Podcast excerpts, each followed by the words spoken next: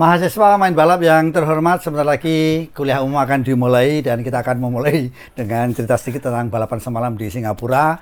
Uh, semua pembalap mengeluh kenapa Singapura panas.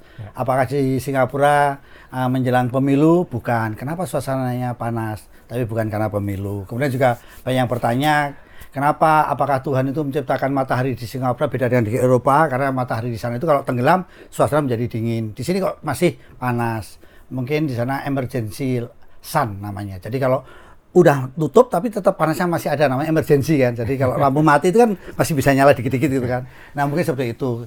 Yang jelas uh, banyak yang bertanya apakah matahari sudah tutup tapi kenapa masih panas. Mereka menuduh apakah yang panas ini yang menimbulkan suhu juga bukan akhirnya insinyur uh, mobil balap F1 pada menyadari bahwa yang bodoh adalah kita. Kenapa kita bikin mobil canggih tapi lupa membuat jendela? Kalau ada jendelanya, kalau panas kan bisa dibuka. Baik F1 Mania, kuliah akan kita mulai. Asal kita mulai dari mana? Kita semua pengen nunggu bahasan Singapura ini karena balap, iya. balapannya luar biasa. Iya. Uh, yang kalau mau dibahas sendirian kita ngobrol 5 jam mungkin nggak selesai. Iya. Uh, tapi sebelum kita ke sana kita akan fokus pada Ferrari pasti taktik terakhirnya itu. Kemudian kita akan membahas kenapa Red Bull seperti itu. itu. Apakah itu one off atau tren ke depan bisa seperti itu. Tapi sebelumnya kita ingin Mas Dewa dan saya ingin mengucapkan terima kasih ya. uh, kepada tim WRT sama Sean dan Ricardo, Om Ricardo Keluarga, ya. karena uh, kita kemarin dikasih akses uh, untuk mengikuti behind the scene perjalanan uh, Sean mendapatkan podium di sirkuit Fuji ya. balapan WEC uh, vlog behind the scene-nya sudah muncul di channel main balap ini jadi kalau belum sempat nonton mungkin teman-teman bisa sempat nonton ya. uh, karena memang tidak semudah itu dan WEC ini di situ saya bahas juga bahwa ini akan jadi potensi seri balap paling paling bergengsi setelah F1 dalam 1 2 tahun ke depan. Jadi dalam waktu dekat. Ya. Karena pabrikan-pabrikan itu sekarang sedang serius masuk ke WEC semua.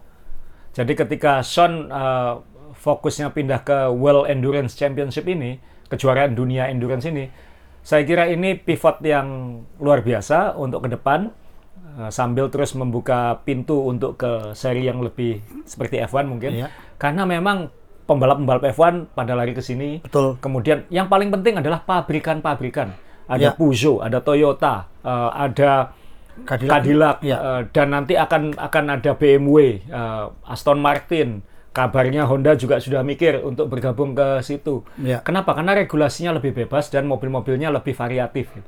Jadi kalau kita nonton kemarin terus terang ini pertama kali juga saya nonton WC dan ya. mungkin teman-teman yang ikuti di media sosialnya main balap atau Mas Dewo sadar kita seneng banget dengan bunyi mobilnya Betul. lebih seru dari F1. Ya penonton juga luar biasa. Sayang kemarin itu ada typhoon di Tokyo. Oh iya penyebabnya itu ya, ya typhoon ada typhoon ya. di Tokyo sehingga penontonnya berkurang tapi masih 50-60 ribu orang datang ke sirkuit Fuji ini. Iya. Dan suasananya lebih balap gitu. Nah, ya, saya iya. ditanya ya. kenapa nggak ke Singapura? Karena kalau saya pengalaman saya nonton di Singapura F1 itu bukan nonton balapan, itu kayak nonton konser sama pesta. Uh, ya tadi malam nonton balapan, tapi uh, kalau selama mau, ini betul kalau mau ketemu penggemar balap itu ke balapan-balapan seperti ini gitu. Iya.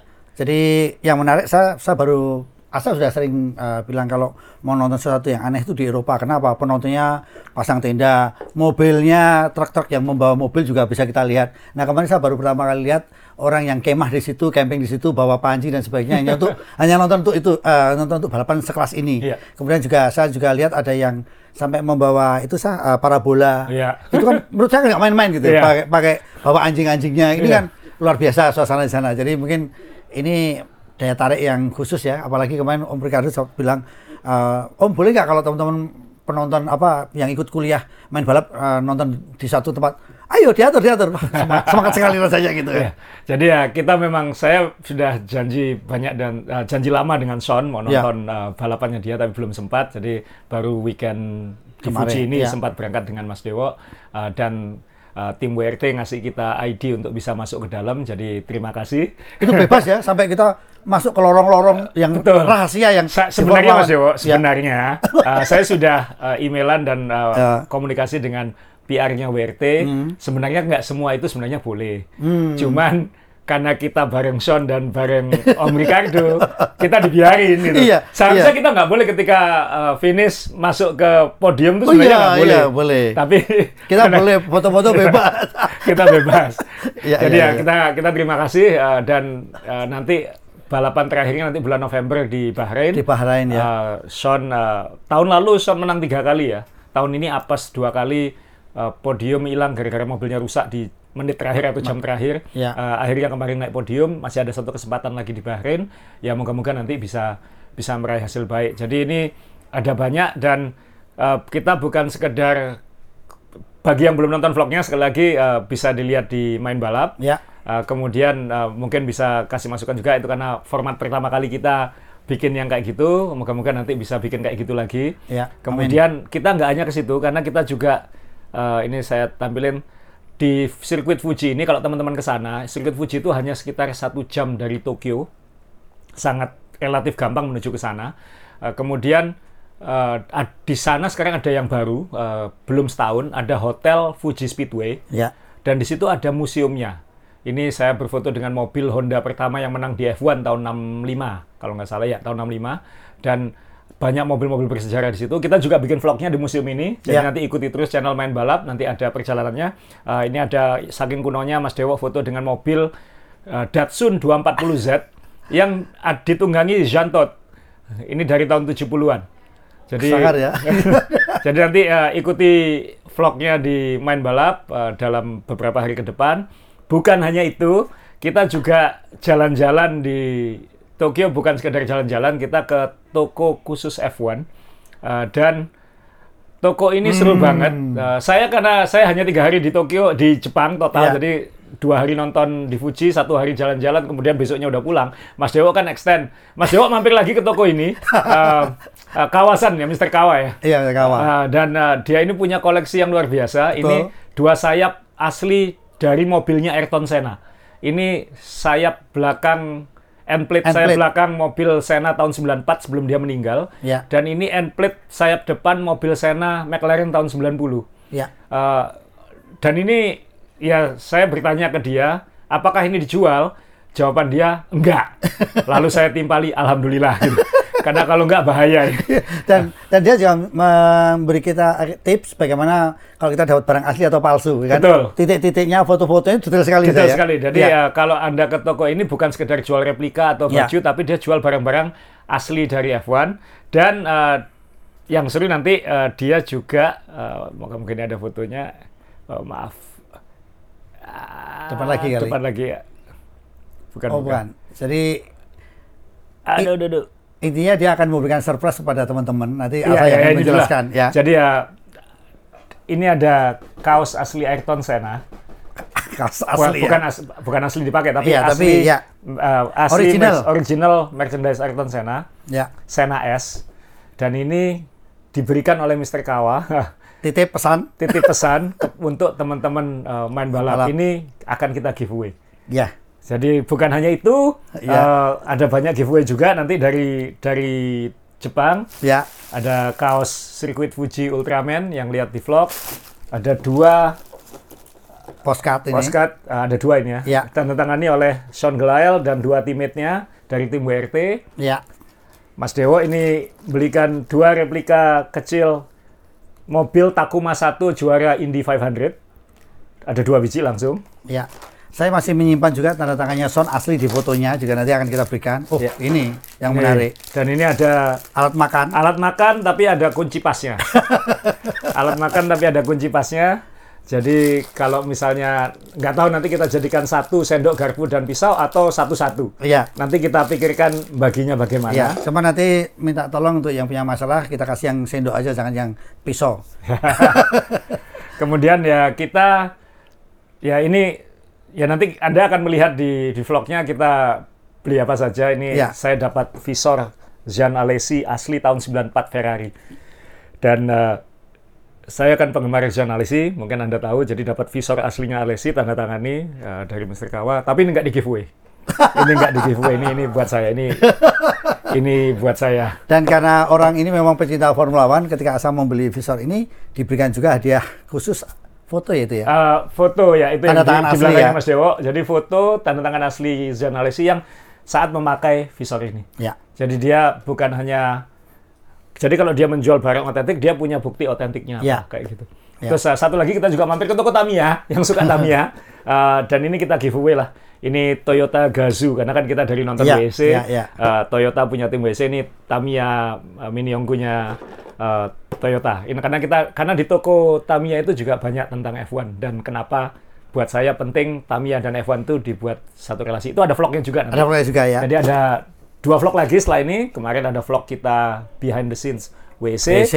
Ada vlog nanti kita ke museum Fuji. Fuji. Dan satu vlog lagi kita Jalan-jalan ke toko Evan dan toko Tamiya. F1 dan toko Tamiya. Dan nanti teman-teman bisa melihat juga eh, bagaimana Asa marah-marah waktu saya waktu kita ke toko F1 karena ada tiga koleksi baju mekanik yang sudah berpindah tangan ke Wiyung.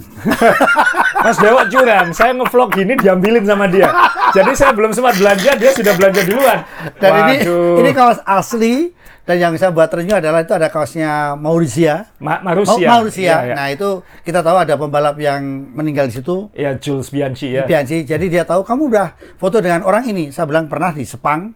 Akhirnya dia langsung ada gift buat kamu. Satu topi tulisannya Jules Bianchi. George Bianchi. Wah. Jadi ya luar biasa. Curang. Jadi kalau sama Mas Dewo lain kali saya taruh kamera dulu, belanja dulu baru vlog.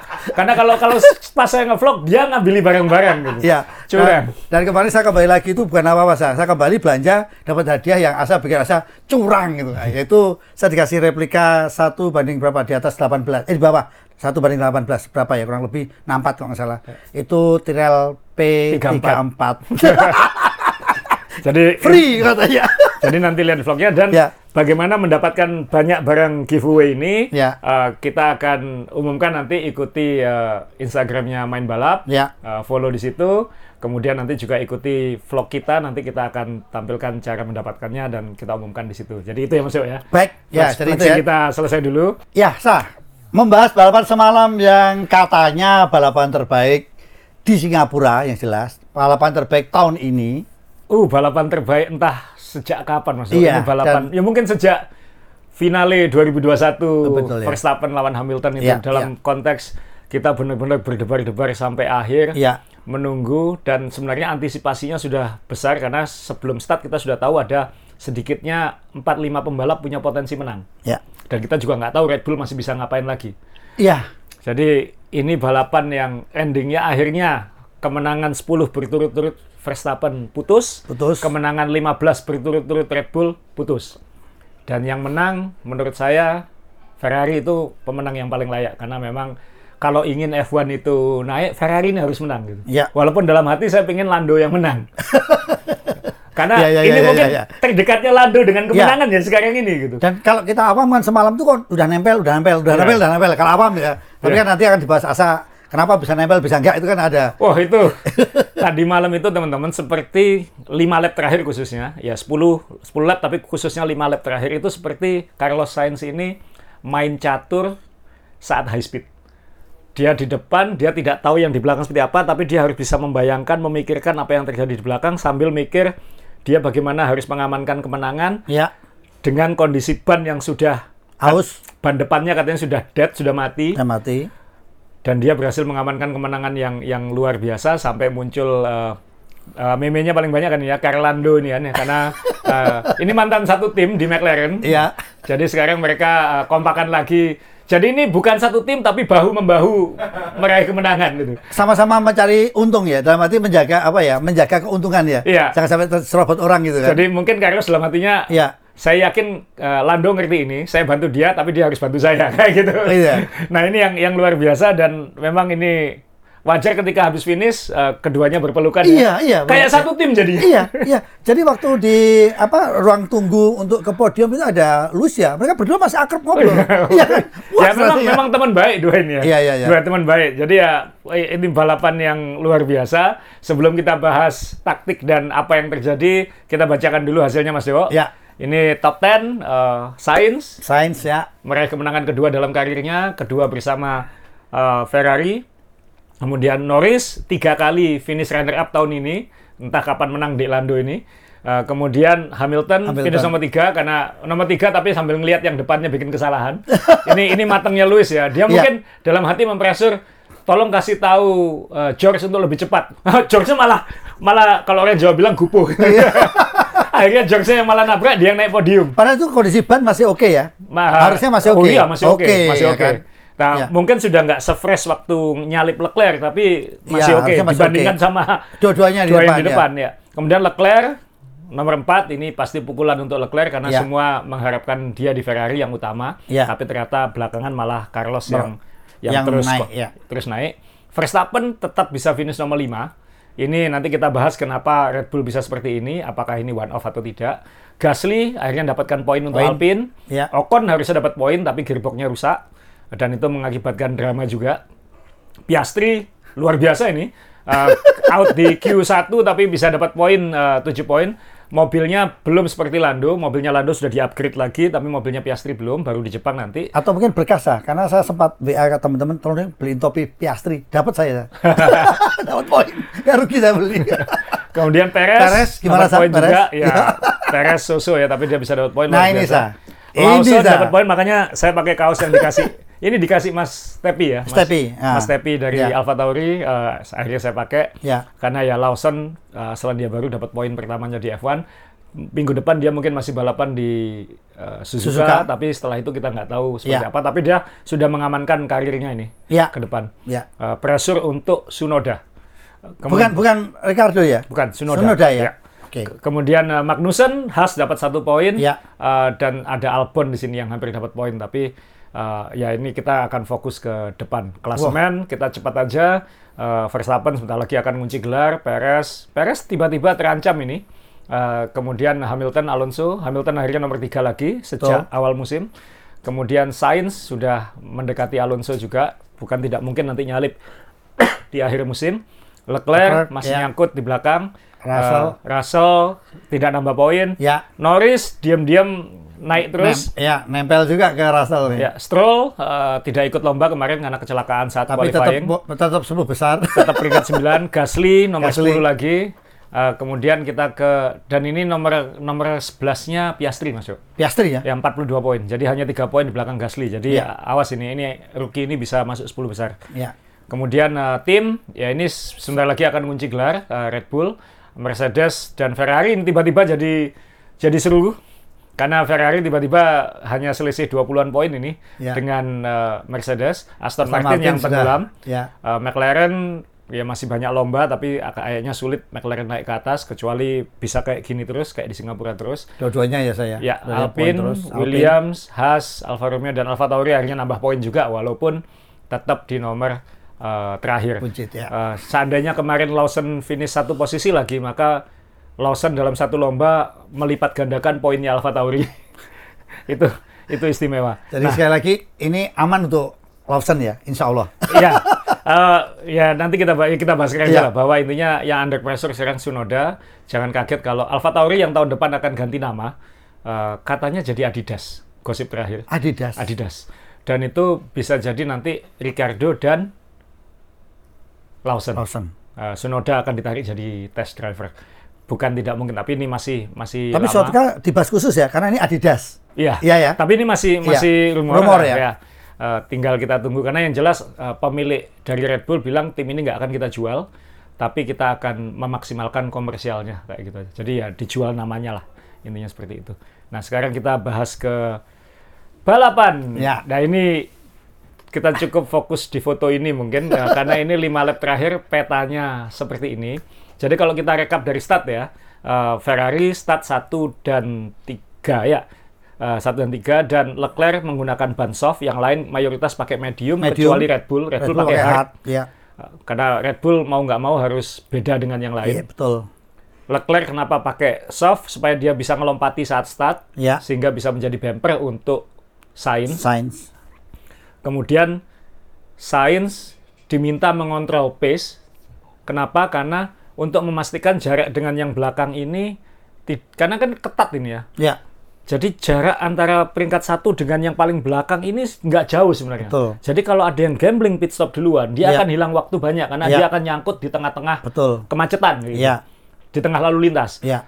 Jadi yang dilakukan Ferrari adalah ya mau nggak mau dengan situasi seperti itu harus menggunakan uh, Leclerc sebagai bumper. Ya. Jadi Dua strategi yang berbeda banyak betul. Kalau ini di- ditarungkan ini Ya. akan bahaya untuk dua-duanya. ya. Ya. Bahkan Leclerc diminta untuk mundur sedikit, eh, bukan sekedar untuk ngeblok yang belakangnya, tapi juga untuk menghemat bannya. Karena kalau semua tahu penyakit F1 sudah kembali lagi sekarang, kalau terlalu nempel, Iya. itu bannya cepat habis, eh, mesin cepat panas, Iya. rem cepat panas, Iya. karena tidak tidak clean air. gitu. Sehingga harus jaga jarak. Makanya jaraknya antara 1, 1,2, 0,9 gitu. Jadi Itu memang sengaja dijaga ya. sengaja dijaga seperti itu. betul ya. Untuk saling ngasih ruangan, apalagi Iya. ini panas ya. eh, eh, Singapura, Singapura ini kan panas ya. Nah, kemudian strateginya semua tahu akan mencoba satu stop. Iya. Semua akan mencoba satu stop. Dan biasanya ada safety car di sini, tinggal kapan. Ternyata safety car-nya lap 20. Sekitar Betul. lap 20. Jadi mau nggak mau, yang pakai medium ini sebenarnya berharap lap 25. Karena kalau lap 25, dari medium ke hard itu aman sampai akhir. Ya. Kalau 20, ban hard ini akan kejauhan sampai akhir. Betul. 42 lap. Iya, iya. Tapi ya mau nggak mau kan nggak mungkin nunggu Menunggu. nunggu lagi. Iya. Akhirnya apa? Terpaksa double stack kan, karena nggak mungkin Leclerc ini yang pakai ban soft harus muter satu lap lagi. Ya. Dia akan malah kehilangan jauh ke belakang. Karena waktunya yang terbuang 20 tadi ya. Betul. Nah yang terjadi adalah ya Sainz paling enak dalam hal ini dia duluan, Dan sudah siap. sudah siap. Iya. Leclerc dia sengaja melan untuk nahan belakang supaya asumsinya adalah ketika ini selesai dia pas nggak nggak hilang waktu. Iya. Pinter juga sebenarnya. Iya. Cilakanya yang di belakang ini double stack juga gitu. Oh. Akhirnya iya. Leclerc memang pit stopnya normal tapi dia nggak bisa keluar karena yang di depannya double stack. Gitu. Iya. Akhirnya dia kehilangan posisi di uh, pit stop pertama itu dan itu semua sudah pakai hard kecuali Red Bull 2 kan Red Bull 2 ini sudah terlanjur pakai hard dia nggak mungkin pit stop. Iya. Dia baru baru akan pit stop lap 40-an Iya. karena ban hard itu bisa lap 40. Ya udah akhirnya agak agak acak sedikit dalam artian Verstappen sempat nomor 2, uh, Perez juga sempat di Di, di nomor lima besar ya kalau lima salah. besar Iya. ya. Dan itu harus secepat mungkin nyalip Verstappen dan Perez. Karena kalau enggak bahaya ini. Iya. Akhirnya makanya semua berlomba-lomba menyalip mereka dan akhirnya uh, muncul akhir lombanya seperti ini. Memang sempat ada virtual safety car. Iya. Nah, virtual safety car itu Merugikan Red, Red Bull nggak itu? nah itu kan Iya. kira-kira 20 lap sebelum finish. Itu Iya. Ocon kalau nggak salah ya. Ocon uh, mogok di ujung pit lane Iya. gearboxnya rusak, virtual safety car. Itu kalau safety car, itu kalkulasinya bisa beda lagi. Karena kalau Ya. safety car kan semua akan nempel-nempel lagi. Ya. Tapi kalau virtual safety car, itu kan semuanya melamban, tapi jaraknya tetap relatif sama. Jadi nggak nggak nggak harus mendekat gini. Nah, yang dilakukan Mercedes, saya waktu itu ada teman yang nanya juga, kenapa Ferrari nggak pit stop? Saya bilang, dalam situasi seperti itu, yang paling sulit adalah yang mimpin. Karena apa? Kalau aku masuk belakang nggak bagaimana? Iya. Aku harus kerja keras untuk nyalip. Berarti aku Backmaker, backmaker tuh ya. Karena bukan bukan hanya backmaker, dia harus nyalipi. Ya siapa tahu Lando nggak pit stop, Oh iya iya iya. Leclerc nggak pit stop, Iya, iya, iya. eh, siapa tahu dua Mercedes nggak pit stop. Ya kan kalau ngoverlap gampang masuk, Iya. tapi nyalipi untuk ke depan ini kan susah gitu. Apalagi sorry sah, eh, sirkuit berpengaruh nggak? Karena kan sirkuitnya sempit dan sebagainya kan kalau udah ketahan udah satu dua aja ketahan. Uh, sirkuit gitu. ini relatif bisa nyalip, apalagi Iya. kan uh, uh, kelok-kelok di beberapa tikungan kan dipatas lurus sekarang kan ada perbaikan wilayah. Oh. Dan itu menurut saya jangan diubah. Singapura sebaiknya seperti ini aja layupnya lebih seru. Uh, lebih ada ngasih kesempatan untuk salip nyalip Salip karena nyalip. karena lurusnya bertambah gitu.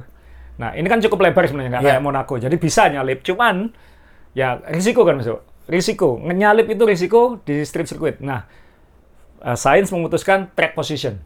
Lando karena Sainz nggak pit stop, aku juga nggak stop. Ya. Nah, yang dilakukan Mercedes ini adalah gambling yang nothing tulus gitu. Uh, si George Russell kan sudah bilang, saya pengen menang ini, saya Ya. pengen menang ini. Ya. Percuma podium, saya pengen menang ini. Nah, kalau pengen menang, ya kalau dia status quo sama-sama nggak ganti ban, ya status quo aja terus sampai Iya, finish, iya, iya. nggak bisa nyalip. Tapi kalau dia ganti ban, Tan. 20 lap to go pakai ban medium yang fresh karena Mercedes sejak kualifikasi bilang kita punya ban medium fresh ekstra lebih banyak dari yang lain yang bisa kita pakai saat Pakai, lomba iya. untuk kebutuhan taktis. Dua Mercedes ganti semua. Wah, itu langsung sempat nggak ya? Sempat nggak ya? Karena kan dia gambling itu. Ya. Dan ternyata itu yang bikin drama eh, karena Sainz, eh, Norris, Leclerc nggak stop, yang dua hitam ini Fresh. memburu sempat dua detik per lap Iya. lebih cepat Ya. dan saya hitung, wih ini kurang lima lap, Kena. mampus ini. Harusnya kena, ini, ya. kena Iya, ini ya. Kena, kena. Uh, dan oke ada ada Leclerc. Leclerc pa- pasti dikasih instruksi sama Ferrari Untuk atau bertahan. seharusnya dikasih instruksi kalau Ferrari bagong ya. Harusnya dikasih instruksi sebisa mungkin tahan. Ya. Kamu mungkin nggak bisa nahan sampai finish selama mungkin tahan. Iya. Eh nggak bisa. gampang sekali nyalip. Dua-duanya Iya, ini betul. gampang sekali nyalip Iya. uh, Leclerc. Ya Leclerc mungkin bannya lebih aus daripada yang, Yang dua di depan, ya. Uh, tapi kan, waduh ini benteng satu jebol udah. Dalam hati saya, waduh Dek Lando kena ini. Kan saya kan mengharapkan Lando kan. Saya jujur Iya. saya semalam merasakan nggak satu lap itu ternyata lama. Nggak selesai-selesai. Iya kan? Saya lihat loh, kurang berapa sih? Kok lama sih? Kok nggak habis-habis bahkan. Iya, iya. Terus kelihatan, wah bener kurang 5 lap kena ini. Ya. Kan tapi memang eh, beda waktunya nggak kalau awalnya dua detik per lap, dua Ya. detik per lap ini jadi 1,5 ya. Karena Ya. mungkin bannya Russell sama Lewis juga Mulai mulai habis juga. Mulai habis juga. Karena kan mereka pasti agresif sekali menggunakan Ya. ban itu. Ya. Nah, kurang 5 lap dalam hati saya Lando pasti bisa defense lebih bagus daripada eh, Leclerc. Ya. Cuman sebagus apa gitu. Ya. Nah, yang saya tidak nyangka Dengan ban adalah yang sudah betul haus tadi ya. dengan aus tadi. Ya. Yang saya dan reputasinya Ferrari dan McLaren kan bannya boros. Iya, iya, iya, betul, betul. Bannya boros. betul. Nah ini kan, waduh, tahan nggak ya lima lap terakhir ini. Kemudian yang saya nggak nyangka adalah Sainz. Ternyata Sainz ini kayaknya punya uh, telepati sama Lando kayaknya. Itu sorry Sa, itu kayak gitu tuh eh, ide sendiri atau dibantu sama sama tim yang ada di belakang ya? Uh, uh, Kita nggak tahu juga saya ya. nggak tahu juga karena Iya. Ferrari kan kita pertanyakan kemampuan strateginya ini. karena banyak yang ngomong juga ini strateginya Sainz atau Ferrari kan ya gitu. Karena ketika ada radio kan sempat ngomong Sainz. Uh, Sainz nanya berapa jaraknya Lando. Saya juga mikir, komentator juga mikir, kamu ngapain nanya jaraknya Lando? Yang kamu harus tanya adalah jaraknya ke Russell gitu. Iya. Karena yang mengancam itu Russell, bukan Lando. Lando, Lando. Tapi ternyata itu ada maksudnya gitu. Oh. Jadi Sainz iya. itu nanya jaraknya Lando supaya dia bisa memanage jarak itu gitu. karena Dia butuh Lando untuk jadi bumper kan. ya Kalau dia mencoba melarikan diri, kemudian Lando Lando disalip, kena. percuma ya. Dia juga kena. Dia juga kena nantinya Iya, karena dia iya. nggak ada bumpernya. Jadi dia menggunakan Lando sebagai eh, apa ya? Sebagai bumper ya. Sebagai- ya. Jadi eh DRS-nya Lando itu biar bekerja gitu. Betul. Jadi kenapa nanya jarak itu ya? Si Sainz ini menjaga jarak. Kalau kalau Lando kejauhan, dia memelankan diri Iya. supaya Lando dapat DRS. Iya. Kalau Lando dapat DRS, Mercedes nggak bisa nyalip. Betul. Betul. Dan Mercedes ini hanya lebih cepat di sektor 2. Sektor 2 eh, yang meliuk-liuk. Begitu sektor 1 atau 3 yang banyak lurus, dia juga nggak bisa nyalip sebenarnya. Jadi kalau misalnya di sektor 1 Lando dapat tarian dari ya. eh di sektor 3 eh, Lando dapat tarian dari eh, Sainz, Sainz. kemudian sektor 1 dapat bantuan tarian lagi dari Ya. Sainz, sektor 2-nya lebih jauh daripada eh, Mercedes. Ya. Jadi ini taktis banget. Jadi Sainz main catur dalam kondisi high speed sambil memanage ban, sambil memikirkan Lando. Dan ini Lando pasti juga eh, ngeh gitu. Oh, Sainz nolong aku ini. Yaudah, aku bemperin juga gitu. Kuncinya kan kurang tiga lap itu waktu Iya. Russell Iya. mencoba nyalip Iya, Lando tapi nyan- Lando bisa ngeblok kan. Itu Iya. dia. Kalau begitu itu gagal bilang oh, ini bisa ini. Bisa ini. Karena habis itu kan Sainz mundur lagi, narik lagi, mundur lagi, narik lagi. Ini luar Iya, iya, biasa. Ini ini ya teman-teman ya pembalap F1 itu di, di saat Kepepet. kalau di TV kelihatannya biasa itu Iya. speednya tinggi banget. Iya. Dan itu dia ininya masih bisa main. Dia bisa menghitung lawannya ini, temennya ini, temen atau lawan ini kecepatannya berapa, saya harus kecepatan berapa, saya harus nguranginya di mana, tanpa ngurangi overall waktu, sambil nyadari bahwa ban saya ini juga sebenarnya sudah habis. Jadi Iya. gimana caranya saya nggak bikin kesalahan. Bayangin Anda disuruh nyetir mobil, sekarang sambil nyetir mobil biasa di jalan Kecap- tol, iya, kecap- sambil main catur, bisa Iya. nggak? Atau main handphone aja deh. Main catur nggak usah pindahin bidanya, ngomong aja. Iya. Eh, pindahin ini ke sini, bisa nggak? Iya. Ini yang mereka lakukan. Itu luar biasa. Ini di luar nalar dan eh, Lewis jadi penonton dalam konteks ini ya. Lewis jadi penonton. Serba Eh, salah ya. Mau nyalip juga belum dia dia pasti nggak ingin ganggu teman satu timnya Iya. karena eh, dia lebih dia lebih berjuang duluan ya. dia nunggu ya, dia Iya. nunggu aja. Tapi dia juga bilang kasih tahu George suruh lebih cepat lagi kayak gitu. Iya. Ya mungkin Berarti dia, dia, lebih cepat dong seharusnya. mungkin mungkin bisa jadi Bisa kenapa? jadi, kan? Karena kan Lewis nggak maksa masuk. Jadi Iya. bannya mungkin lebih awet Lebih, daripada iya. daripada Russell karena Russell kan yang paling maksa. Iya. Lewis kan nonton aja gitu. Jadi sambil jaga ban mungkin. Tapi kan dia nggak akan bisa ngapa-ngapain kalau George Russell nggak nggak nyalip juga gitu. Iya. Jadi ya mungkin itu juga ngasih pressure juga ke Russell. Ini aku kalau nggak nyalip-nyalip belakangku ini juga mau nyalip. Akhirnya apa? Eh, Russell bukan lurus ya. Russell tuh nyenggol eh, kalau- atau apa ya? eh, dinding samping sebenarnya. Jadi kalau Iya. kalau kita lihat ini bukan dia miss braking lalu nabrak ke Nabrak, sini bukan, iya. Dia tuh nyenggol dinding kanan. Nyenggol dinding kanan, kehilangan kontrol, lalu nabrak. Sebenarnya Lando juga bilang, aku juga nyenggol dinding itu katanya. Tapi nyenggolku pelan. Nah, di belakang nyenggolnya lebih keras. Jadi mungkin, mungkin ya. Iya. Norris kan nganan banget. George mungkin ikut nganan Iya, banget. nggak tahu ya. Tapi dia nggak tahu di belakang ya. Lando nyenggol, dia juga nyenggol Iya, gitu. iya. Jadi mungkin itu pinter-pinternya Norris juga, tapi kita nggak tahu. Tapi yang jelas seharusnya Russell nggak membuat kesalahan seperti itu, karena kan Iya. dalam hal ini kalau apalagi lap terakhir kalau memang dia nggak bisa, ya jangan dive bomb ya udah lebih baik podium kan dapat Iya. poin gitu. Sah, sorry, ini kita ngomongin Formula One atau politik ya saya? Karena ak- saya lihat ini kan Lando dan Sainz ini kan contoh koalisi yang baik. Waduh, koalisi yang baik. Bukan koalisi yang ghosting kan, bukan gitu kan? Yang bagus kan? Dan saya, tadi saya juga tertarik waktu pembalap bilang kecepatan tinggi masih main catur. Ya. Jadi benar omongannya Cak Lontong ya, mikir gitu kan, mikir gitu kan. Eh, teman-teman tapi serius ya, WEC itu kan eh, mobil yang gampang dilihat karena gede. Iya. Itu dengan kecepatan tinggi seperti itu pun saya juga berpikir gila kecepatan seperti ini. Iya, gitu. tinggi. Formula One kan seperti roket karena apa? Lebih runcing kan? Iya. Iya kan? Se- Sebenarnya top speednya bisa tinggian WC mas Yo, karena mesinnya bisa lebih gede. Cuman Iya. eh, dan mobilnya juga tidak lebih besar sebenarnya. Tapi F1 memang lebih cepat, lebih lincah mobilnya. Di tikungan-tikungan, Ya, ya. tikungan-tikungan, ya. Iya, iya, iya, Ya. iya, iya. Nah ini memang tapi harus sambil mikir. Kalau WC kemarin kan kita lihat bagaimana dalam 6 jam Iya. itu harus mikir kapan pit stop, kapan ngambil, kapan gambling, kapan tidak. Itu itu juga. Jadi balap mobil ini nggak sekedar gaspol gitu. Ini, ini otaknya juga Oh main. iya, iya. Saya senang sebagai orang Jogja. Jadi karena WEC ternyata dari Jogja. Berapa lama saya eh, balapannya 6 jam? Oh, berarti dari 6 jam di Jogja ini. Waduh. saya kita kembali ke Red Bull saya. Ya. Ya ini tapi sebelum sebelum ke Red Bull kita harus ngomongin uh, uh, Lando dulu sedikit. Oke, silakan Ya. saya. Jadi sekali lagi mobil McLaren ini barusan di-upgrade lagi. Uh, Apanya saya? Semua kecil-kecil Mas Yo. Sayap, Kecil-kecil? sayap depan, Iya, iya. floor, side podnya berubah lagi, ada perubahan sayap belakang uh, dan fokusnya adalah untuk tikungan lambat.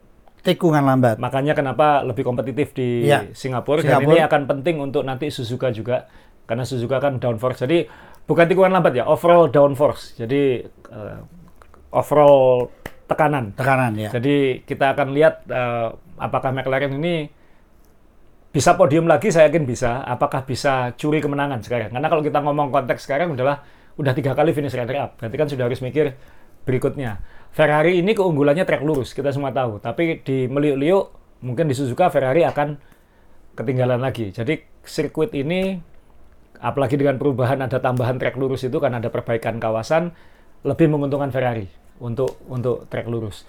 Kelemahan Mercedes ini di belakangnya Norris itu adalah trek lurus. Nah, kenapa tidak bisa berbuat banyak? Kenapa? Dia hanya lebih cepat kemarin di sektor 2, sektor 1, sektor 3. Walaupun Selalu. dengan ban lebih fresh, nggak bisa mendekat, eh, nggak bisa lebih mengancam. Ya. Nah, ini akan kita akan melihat di luar Red Bull ya. eh, Aston Martin punya masalah trek lurus, pandai meliuk. Mercedes punya kelemahan trek lurus, pandai, Pada meliuk. meliuk. McLaren ini termasuk yang paling balance. Harusnya lurusnya eh, lumayan. Ya. Uh, walaupun belakangan uh, wa- waktu di Belgia itu parah banget, tapi waktu di Monza udah udah uh, agak membaik. Ya. Uh, dan Ferrari ini kuat di trek lurus. Jadi nanti di lomba-lomba yang tersisa ini, yang mengancam Red Bull itu akan macam-macam. Jadi kita akan melihat empat tim di belakangnya ini akan saling gigit, saling makan. Ya. Nah, kalau Red Bull kayak kemarin kehilangan fokus lagi, atau pas situasi perfect stormnya ini tidak menguntungkan Red Bull, Ya. empat empat tim ini akan memberi balapan yang seru. Seru ya, kemarin. seru ya. Jadi kit- jadi kemarin kita doa kita terwujud seandainya nggak ada Red Bull. Nah seandainya nggak ada Red Bull, ya gini balapannya. Iya, dan dan kita ke- eh, kalau nggak ada trek lurus, ya kayak kemarin William.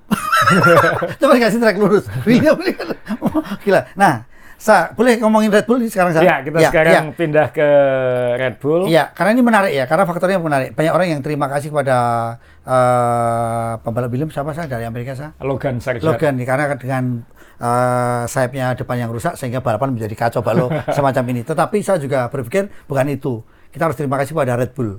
Kenapa? Karena tanpa Red Bull ya seperti ini kan Iya. kejadiannya. Nah, cuman yang jadi masalah waktu pit stop kedua sa- kita lihat bahwa Red Bull dengan ban hard itu gampang sekali dimakan oleh semua empat tim Oh, ini. ini waktu anu, waktu habis pit stop pertama. Iya, iya kan, Ya, iya kan. Tapi saya kan bertanya-tanya, nyimen apa, strategi apa? Dia kok Ya. melepaskan itu, itu saja. Nggak, karena sekali lagi kenapa Red Bull gampang dipasing, dia pakai ban hard, Hard, yang sudah sudah, aus. yang sudah umurnya udah lebih lama Iya. daripada yang lain. Yang lain kan baru ganti ban Iya, hard. iya. Uh, dan ban hard itu penyakitnya adalah kalau dia habis safety car pelan, Hmm. butuh proses untuk memanaskan lagi. Oh. Sehingga makanya kenapa Russell, Norris nah, itu ingin secepat mungkin nyalip Red Bull, Iya. mumpung bannya Red Bull itu masih conditioning ya, Iya, masih iya, dalam positioning, betul. masih conditioning, jadi Iya. belum belum full Belum on lagi. full, ya. Nah itu yang itu yang terjadi. Jadi memang kalau kita ngelihat aneh juga ngelihat sekarang Verstappen di depannya Haas, di belakangnya Alpine, Iya. belakangnya lagi Alfa Tauri, baru habis itu ada Red Bull lagi. Ini Iya. pemandangan yang unik dan aneh. Uh, walau pada akhirnya finish peringkat kelima dan uh, langsung banyak konspirasi, banyak uh, opini. Kenapa Red Bull bisa seperti ini? Iya. Kok tiba-tiba tim yang bisa menang di segala, Segala, jenis iya. segala jenis sirkuit, Iya. yang bisa menang dari posisi start mana pun, kok tiba-tiba seperti ini? Uh, apakah ini satu ada technical directive kan dari F1 yang sudah sejak bulan lalu sudah diingatkan sejak mulai Singapura kita akan mengetati pengecekan sayap Oh. kelenturan sayap flexible Ya. wing itu kalau sayapnya masih lebih lentur kita akan kasih sanksi apakah itu satu faktornya itu Ya. ternyata Red Bull ini mobilnya paling uh, sayapnya paling Paling elastis. paling elastis Iya.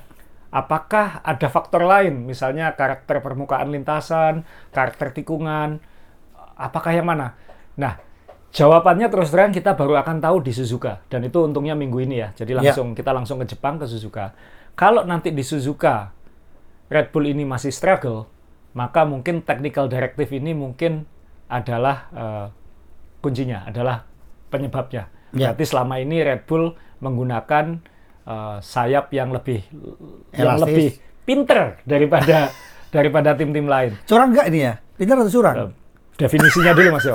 Tapi kalau misalnya ternyata di Suzuka Red Bull nanti Tetap, dominan, ya. berarti memang ini one off. Ini terjadi di Suzuka. Eh, tadi saya minta teman-teman saya nyiapkin saya eh, kertas, Kertas. karena ingin gambarin yang dimaksud yang dimaksud technical directive itu apa. Jadi mungkin teman-teman yang sudah ngikuti F1 sejak lama udah tahu yang namanya flexible wing. Iya. Ini Flexible wing, ya. saya gunakan lagi ini ini koleksi saya ini sayap Jaguar tahun 2002 kalau nggak salah. Eh, dan sayap ini dari carbon fiber kalau dilihat dari samping ini tipis banget ya Ya. tipis banget. Ini flap sayap depan yang nggak secanggih yang sekarang, nggak serumit yang sekarang, tapi pada prinsipnya sama. Ini eh, ini kelen DHL tapi Eh, tapi kalau misalnya ini kan tipis banget. Iya, ini betul. kalau kita tekan pakai tangan, Nggak ini bisa nggak ya? bisa, nggak Nggak bisa bisa. lentur, nggak Iya. bisa, nggak akan bisa lentur dia. Tapi kalau kena tekanan speed tinggi itu kan bukan puluhan kilo, bukan ratusan kilo, bisa ton. Tekanan downforce itu kan Iya. ngitungnya bisa ton, sekian Iya. ton gitu. Ini akan dia akan melentur. Dia akan mundur ke belakang ini. Jadi kalau misalnya settingan normalnya begini ya, Iya. angin dibuang ke atas Iya. untuk nekan hidung ke bawah. Kalau dia lentur, dia otomatis begini sendiri kan. Iya. Kalau begini apa? Anginnya makin landai. Iya. Dan itu top speednya bisa nambah. Nanti Iya. ketika ngerem, dia balik lagi begini. Karena tekanannya berkurang.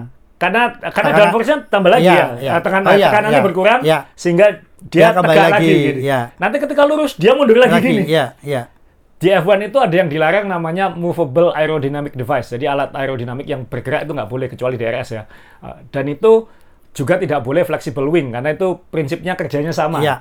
Jadi kena kena tekanan angin dia mundur, Mundur. supaya lurusnya kenceng, ketika belok dia naik lagi gini untuk membantu nekan ke bawah. Ke bawah, betul. Nah, ini bukan sekedar tekanan begini. Saya saya pakai kertas. Kertas, ya, ya. Nih. Ada yang namanya twisting juga. Jadi bagian jadi bisa didesain carbon fiber itu kan kayak kain-kain ya, kayak kain begini. Ya, serat-serat. Kayak kertas begini, eh, lembaran-lembaran dan itu dia bisa dikarakterkan, bisa dicun sehingga bisa lentur. Jadi bisa twisting gini juga. Jadi nggak harus nggak harus begini semua, Hmm. Ya. nggak nggak harus uniform, nggak harus merata begini. Tapi bisa juga ujungnya aja yang begini. Atau mungkin eh, ini nancep ke hidung sama dia diatur supaya bautnya itu agak kendor supaya ini twisting begini. Kreatif ya. Ya, orang-orang pinter dunia kan ada di F1 ini. Jadi Iya, dia iya, tahu iya. caranya bikin ini twisting ini Ini bukan teknologi ini apa kalau main kertas dari Jepang itu namanya apa itu? origami. Eh, ya, ya kan itu kan. Tapi tapi sa begini sa. Eh, ini kan memang nggak boleh. Dan ini nggak hanya saya Mas Jo, lantai juga bisa. Nah, sebentar. Kalau kita Sirip-sirip di lantai, siripnya tuh bisa sirip kan begini ya misalnya. Ya. Siripnya tuh bisa begini, bisa begini. Ya, maaf sa. Ini waktu scrut istilahnya namanya scrut ya. Mobil ya. itu kan mobil dimasukin dulu, Ya. dia ngecek itu. Ya. Kan ngeceknya manual kan. Is- istilahnya barang diem gitu. Iya, bareng diam. Ya pasti nggak ketahuan dong. Ada ada tekanan, ada Ya. uji tekanan, uh, Ya. dan itu mungkin ya tim itu kan ngitung ditekan berapa. Oh segitu, gampang. Nanti nggak nggak akan ketahuan. Iya, iya, betul, ditekan betul, gitu. betul. Nanti kita ini Iya, iya. baru anu kalau ditekan segitu aman nih. Nanti Iya. kalau top speed kan lebih dari itu. Iya, iya, iya. Bagaimana caranya ngecek? Jadi FIA itu sebenarnya kalau anda lihat saya belakang F1 tuh kalau anda nonton di channel F1 ada panduannya itu ada titik-titik stiker itu. Itu untuk karena kamera itu akan merekam juga seberapa. Bergerak, iya, Jadi bergerak, iya. eh, tim scriptnya itu juga melihat kamera mobil Iya. melihat sayapnya ini geraknya kebanyakan Iya, atau tidak iya. segala macam. Jadi ya ini orang pinter yang lawan orang pinter kayak gitu. Sama-sama polisi lama malingnya pinter mana kayak gitu. Sejauh ini pinter malingnya terus. Eh, jadi dia memantau eh, twisting, Iya. flexing segala macam ini. Nah itu yang sekarang diketati lagi oleh F1. Eh, kita akan ngecek lagi lebih detail jangan sampai ini diakali lagi. Nah kalau memang gara-gara ini Red Bull nggak kompetitif, Iya. Kita akan melihat nanti di Suzuka. Karena kalau di Suzuka nanti Red Bull seperti ini, berarti memang gara-gara ini. Jadi memang Mbah Nui itu bukan hanya pinter melihat angin, pinter menebak tekuan-tekuan Tekuan-tekuan ya, iya, ya. iya. Nah, kemudian kalau ternyata di Suzuka dominan, lalu kenapa kok Red Bull ini bisa pelan di, Di Singapura? Singapura. Nah, ada yang bilang ini ada kemungkinan karena memang karakter lintasannya ini memang kebetulan tidak pas untuk Red Bull. Satu ini aja katanya. Dan sebenarnya Verstappen sudah bilang sejak, cuman kita nggak ada yang percaya aja, Ya. eh, dia bilang di simulator, mobilku ini susah di Singapura. gitu. Tapi mobil yang sama, di Suzuka nanti cepat. Nah, apa yang dimaksud itu? Kenapa selama ini, jawabannya adalah kenapa selama ini Red Bull dominan. Iya. Kenapa? Karena dia paling pintar mengatur aerodinamikanya, desainnya segala Desainnya. macam itu paling paling paling bagus. Jadi dia bisa membuat mobilnya itu lebih rendah. Jadi katanya begini, mo- mobil-mobil itu kan eh, jarak dengan permukaan lintasan, Lintasan, kan ada ada ada Iya. jaraknya. Iya. Nah, ground clearance namanya. Lalu ini dibatasi dengan plank kayu yang kita Ya. berkali-kali bahas. Iya. Kalau ini terlalu rendah atau terlalu bouncing, terlalu mendal-mendal dan menggesek kayu itu dan kayunya itu habis, Habis. melebihi batas, Ya. mobil didiskualifikasi. Iya. Nah, tim-tim lain dengan karakter mobil ground effect yang proposing ini itu cenderung lebih tinggi. Red Bull bisa mengakali bagaimana mobil itu lebih rendah. Iya. Nah, Tapi tidak ber- tidak tidak bouncing ya. Iya, bouncing Nah, ya. Jadi mobil Red Bull itu didesain rendah, lebih rendah dari Ya. yang lain. Itu Betul. aja sebenarnya. Nah, jadi dia karena dia bisa lebih rendah, maka dia bisa membuat eh, jadi kalau kita lihat lantainya itu, sirip-sirip lantainya itu bisa lebih tinggi dari yang lain. Jadi sayap di bawahnya ini bisa lebih besar daripada yang lain. Ya. Singapura itu street circuit, bumpy. Bumpy, ya. Monaco juga bumpy, tapi Monaco kan tidak se high speed di sini kan. Ya, betul. Nah, karena ini bumpy, Red Bull mau nggak mau harus menaikkan mobilnya seperti yang lain. Nah, ketika tim lain sudah terbiasa dengan yang seperti itu, Red Bull nggak terbiasa dengan yang Setelan seperti itu. itu, ya. Setelan itu, katanya. Sehingga bingung sendiri dengan settingannya ini. Ini mau kita ke mana kan? Kita turunkan nggak mungkin, kita naikkan, kita nunggingkan lebih, ini kita nunggingkan kurang. Nggak ketemu sweet spotnya. Jadi yang dikatai, yang dibilang oleh eh, Max Verstappen adalah kita mengalami masalah saat babak latihan, kita memutuskan perubahan untuk babak kualifikasi, ternyata perubahan itu malah tambah salah gitu. Malah makin salah. Dan karena setelah kualifikasi mobil itu masuk park firme, mobil yang dipakai kualifikasi tidak bisa dirubah lagi untuk Kembalikan lomba. lagi ya. lomba. Jadi akhirnya ya compound effect kan. Jadi masalah di sini ya. tambah salah berlanjut gitu ya, aja. Ya. Ya memang ketika lomba masih bisa nyalipi yang lain, tapi nggak nggak cukup waktu untuk ngejar yang di depan. Ya, itu yang dialami oleh Red Bull. Secara psikologis kan kita juga tahu kalau orang nggak suka dengan mobilnya, itu kan kayak Lewis Hamilton misalnya nggak puas dengan mobilnya. Ya. Se- asal melihat semalam Max Verstappen itu legowo atau ngamuk-ngamuk? Enggak kan? Enggak banyak Ya, ngamuk juga mungkin kan? sudah Legowo juga kan? mungkin waktu babak latihan dia banyak udah. banyak omong kotor. Iya. Eh, tapi ketika lomba ya sudah mau mau, mau gimana Iya, lagi? Iya. Mau gimana lagi? Toh juga ya udahlah dia juga sudah menang 10 lomba berturut-turut. Betul. Dan nanti kita lihat di Suzuka. Kalau di Suzuka nanti Red Bull ternyata dominan, ya memang ini one off. Jadi ini adalah uh, kasus. Jadi teman-teman kalau melihat bahwa yang empat ini akan selalu di depan, belum tentu Suzuka yang akan menentukan. Suzuka nanti akan konfirmasinya. Jadi kalau di sini identifikasi, Ya, berarti ada dua pot. Kalau kita identifikasi potensi masalah ada dua. Satu Ya. apakah itu technical directive, flexi wing. ya, Dua apakah memang karakter mobil Red Bull tidak cocok untuk Singapura. Untuk Singapura. Nah, nanti di Suzuka kalau engineering kan ber- engineer berpikirnya begitu Ya. kan. Ada dua potensi eh, penyebab. Konfirmasinya di lomba berikutnya. Yang mana ini? ya. Ya buat penggemar kayaknya moga-moga ini gara-gara technical directive supaya Supaya rame terus supaya ya? rame terus gitu. Jadi Karena- uh, tahun ini uh, happy ending ya. Kita senang semua gitu kan. Ah. Kan sudah turun ini. tidak toh udah Red Bull udah juara dunia, udah cukup. Tolong kasih kita hiburan kan kayak gitu. Iya, iya, iya. Dan moga-moga Dek Norris bisa nyuri kemenangan di mana Iya. kayak gitu. Jadi- ya, ya sekali-sekali kecut nggak apa-apa lah. Iya, Ah, pahalamu Max. banyak, Max. Santai. pahalamu banyak. Jadi ini balapan yang eh, ya alhamdulillah seru banget dan enak nontonnya. Enak nontonnya. Ya, eh, sa- satu sedikit aja sebelum pindah yang lain, Sa. Iya. Soal ban tadi saya tertarik.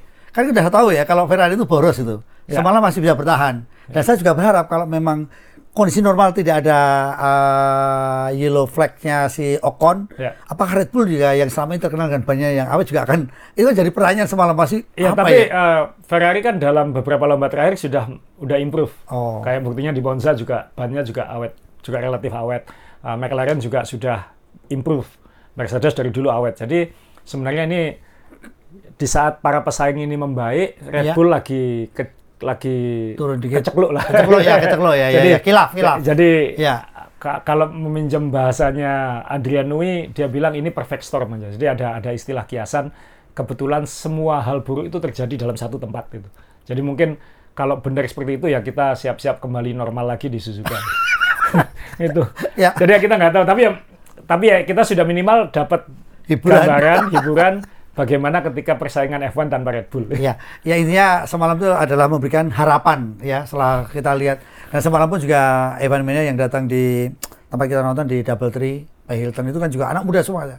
Anak semua semua, wah happy semua katanya. Ini Ferrari. Seru banget. Saya ya. aja nonton nggak berani kedip itu lima lap terakhir ini ada apa ada apa terus begitu lihat Russell out wah terus bilang waduh Norris nggak bisa menang tetap kayak gitu cuman Iya, iya, Sainz betul. menang istimewa istimewa dan ini kita harus kembali ke Ferrari. Iya. Fred Vasseur akhirnya naik ke podium Nah. juara. Sa, untuk sebuah tim yang kita mendapat cobaan terus, Asa kan juga ngalami sendiri punya tim olahraga yang Ya. banyak. Hal-hal semacam ini apakah eh, memang diperlukan untuk loncatan ke jauh lagi bahwa kita butuh bukti, kita butuh apa ya, semacam apa ya? kita Sama- kita selalu memikirkan Ya. uh, secara logis ya ini bagaimana caranya improve bagaimana caranya improve bagaimana caranya improve Uh, dan itu kita tahu tidak mungkin pasti tapi ada pada suatu titik pasti Ya. ada ya kayak Red Bull se, pandai-pandai kita tupai melompat. tupai melompat Ya. akhirnya jatuh juga gitu Ya. dan itu kadang-kadang situasi memang perfect storm aja gitu itu yang yang bisa terjadi jadi itu itu itu olahraga tapi kan yang penting kita tahu kenapa dan kita punya plan punya cara punya rencana untuk berusaha supaya itu tidak terjadi lagi. Nah, untuk Ferrari tentunya ini akan ngasih motivasi Iya, yang besar. luar biasa ya. Tapi sekali lagi ini belum teruji ya. Ini strateginya Ferrari atau pinternya Sainz kan kayak gitu. Atau sialnya Red Bull tadi. Atau ya, ya ditambah di luar di luar sialnya Red Bull. Iya, iya, iya, iya. Karena Leclerc sendiri juga ka- kayaknya nggak nggak bantu-bantu amat ini. Iya. Ta- ini tidak bekerja sebagai tim juga ini kayaknya kayak gitu. Nah, ya kita kita harus tunggu lagi. Tapi Ferrari sudah yang penting udah pecah telur, Ferrari sudah bebannya agak berkurang. Berkurang, ya. Minimal kita sudah menang tahun ini, ya, toh dia bisa bilang kita akan lihat tahun depan jangan sampai seperti tahun ini lagi. Dan Fred Vasseur sudah, ah minimal aku jadi bos tim tahun ini bisa menang kayak gitu. Kalau enggak kan beban makin makin besar beban untuk untuk Ferrari ini ke depan. Oke. Baik, Sa. eh, kita masih ada waktu sedikit, Sa. Sedikit. Nah, Ya, saya mau ngucapin congrats untuk Lawson Mas Yo. karena oh ya, apa pun ini uh, poin bahas ya. ya poin uh, dapat dua poin, mungkin bisa lebih dan dia yang membuat Max Verstappen out di Q2 waktu qualifying. Uh, dan ini akan jadi hot property ya sekarang. Ya. Uh, pembalap Selandia baru ini jadi Red Bull memang uh, Max Verstappen pasti nggak akan terganggu kontraknya sampai 2028 Perez kontraknya sampai tahun depan tapi ini kita lihat nanti seperti apa Ricciardo uh, Ya. apa pun adalah benchmark yang penting. Sayang dia cedera sehingga tidak bisa menunjukkan. Tapi gara-gara dia cedera, Liam Lawson ya. muncul.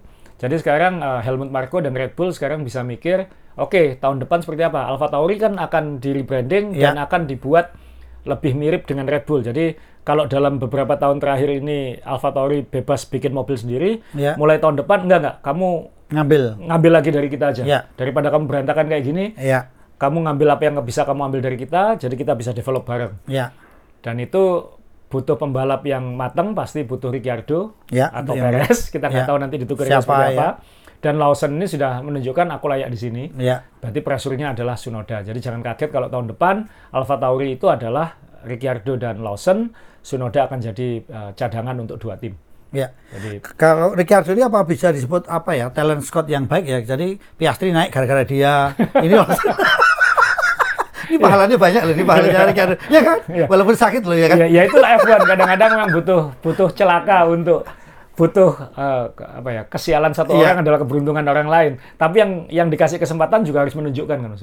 Iya, tapi ya saya, eh, saya Lawson dikasih kesempatan kalau nggak perform ya sama aja. Iya, saya lihat karakternya ini dengan Piastri hampir sama ya saya. Cool, dingin, menang kalah ya Ya lo- logis cuek. Logis ya. ya. yang under pressure lagi satu ya Logan Sargent. Ini sekarang satu-satunya pembalap full time yang belum dapat poin.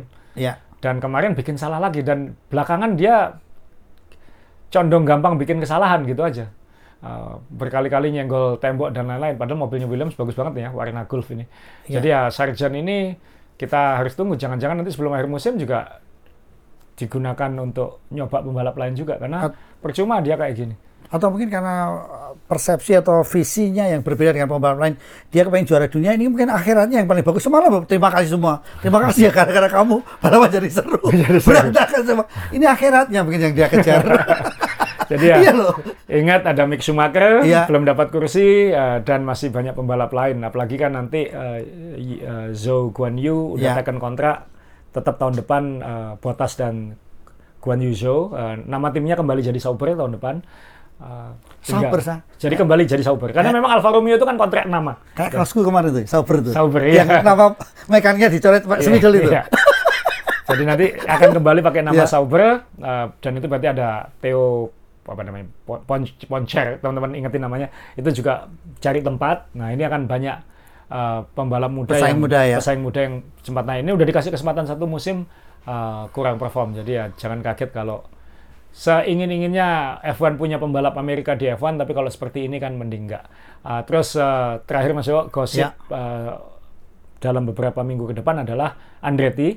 Jadi harusnya dalam beberapa hari ini FIA akan mengumumkan bahwa Andretti diterima masuk F1. Tapi itu bukan berarti Andretti akan masuk F1 karena dari sini intinya eh, FIA sekarang melempar bolanya ke, Ke F1. tim ya.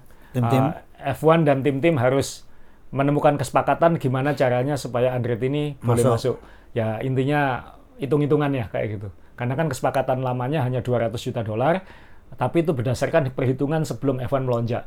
Perhitungan terbarunya kan 500-600 juta dolar. Jadi ini sudah dikasih tiket masuk tapi belum boleh naik kayak gitu. Hmm. Nah ini ini akan jadi bola panas secara politik. Kenapa? FIA mengizinkan ini enggak. Jadi ini akan jadi perdebatan yang seru karena ini bisa digugat. Uh, Andretti bisa gugat, aku boleh masuk kok kamu nggak ngizinin. Iya. Karena di Eropa, karena F1 ini kan basisnya di Eropa, Eropa kan ada aturan anti monopoli. Ya. Jadi nanti akan bisa di- digugat di pengadilan dan lain-lain. Jadi ini akan jadi update perkembangan menarik. Kalau saya sih berharap ada tim baru di F1. Kenapa? Supaya makin banyak pembalap. Ini sekarang semakin sulit pembalap untuk masuk F1. Ya.